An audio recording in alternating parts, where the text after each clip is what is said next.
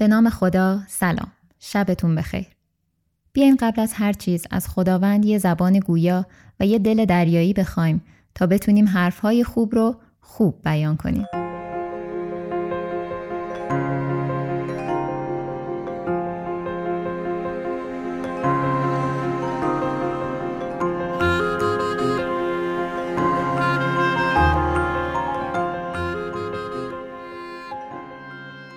لطفا همه کارها رو شما به جای بچه ها انجام ندین.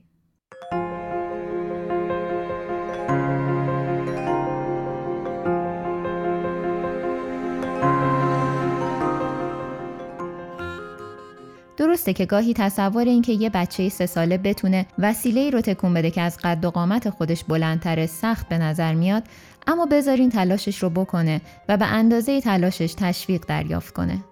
بعضی از والدین از دست بچه های بزرگتر مثلا 7 ساله هم مینالن که هنوز هم که هنوز خودش صبونه نمی‌خوره یا پتوی روی تختش رو مرتب نمی‌کنه.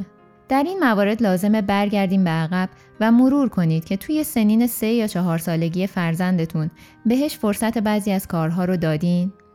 مثلا خودش از توی پارچه آب توی لیوانش می‌تونسته آب بریزه یا از ترس اینکه نریزه روی فرش یا لیوان رو نشکنه از دستش گرفتین و گفتین زوده یا زمانی که داشته پتوی تختش رو مچاله می‌کرده به تصور اینکه داره تا می‌کنه به جای دیدن تلاشش برای مسئولیت پذیری شکل غلط تا کردن رو دیدین و بازم پتو رو از دستش گرفتین و گفتین که خودتون انجام میدین.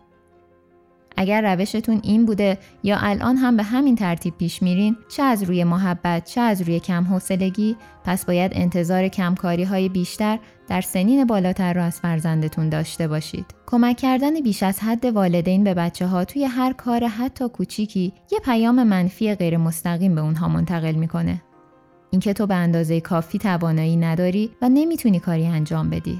اینکه فرصت اشتباه کردن و خرابکاری کردن و دوباره تلاش کردن رو توی همین سنین کم از بچه ها بگیریم یه اثر طولانی مدت روی اونها به جا می‌ذاره که باعث میشه توی ذهنشون خودشون رو با اعتماد به نفس پایین و همیشه متکی و نیازمند به دیگران حس کنن. موندگاری این تصور منفی از خود توی سنین نوجوانی با منفعل بودن خودش رو نشون میده و با حساسیت های طبیعی اون سن به شکل پرخاشگری یا گوشگیری بیرون میریزه. با توجه به همه این نکته ها فکر می کنم اگر چند باری ریختن خوراکی فرش یا مبلمانتون رو لکهدار کنه یا حتی چند تایی ظرف و لیوان از ست آشپزخونه کم بشه ارزش داره که بچه‌ای با اعتماد به نفس بالا و توانا بار بیارین. برای ساختن یه تصور درست و خوب از خود توی ذهن بچه ها راه های ساده ای وجود داره که همه اونا رو می‌تونین توی قالب بازی با اونها تمرین کنید و خودتون هم لذت ببرید.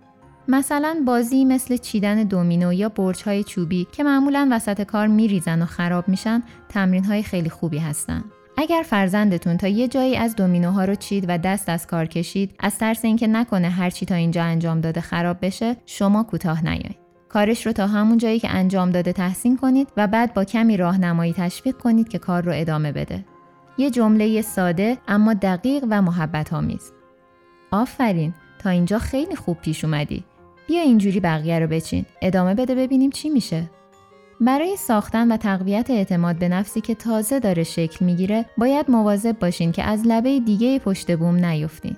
یعنی تشویق بیش از حد هر کار کوچیکی هم به نوع خودش اثر منفی می‌ذاره. مثلا وقتی فرزندتون یه نقاشی می‌کشه که شاید به زحمت بشه قسمتهای مختلفش رو تشخیص داد یه دفعه و با هیجان ساختگی تشویق نکنید که به به چه نقاشی قشنگی کشیدی خیلی خوبه آفرین.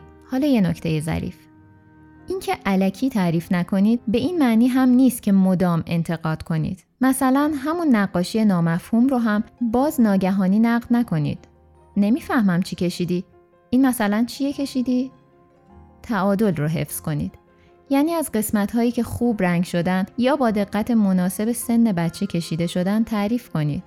چقدر در خونه رو خوب کشیدی؟ آفرین درختت رو قشنگ رنگ کردی.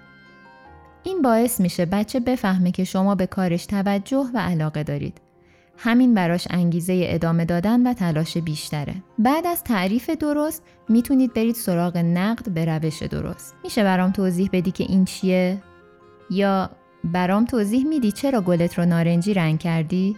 این مدل از نقد بچه شما رو تشویق می‌کنه که به دلیل داشتن برای کاری که انجام میده توجه کنه. در واقع یاد می‌گیره که فکر کنه و درون ذهن خودش رو جستجو کنه. قرار نیست دلایل فلسفی یا علمی از بچه سه چهار ساله بشنویم شاید فقط چون نوک مداد قرمزش شکسته گلش رو نارنجی رنگ کرده.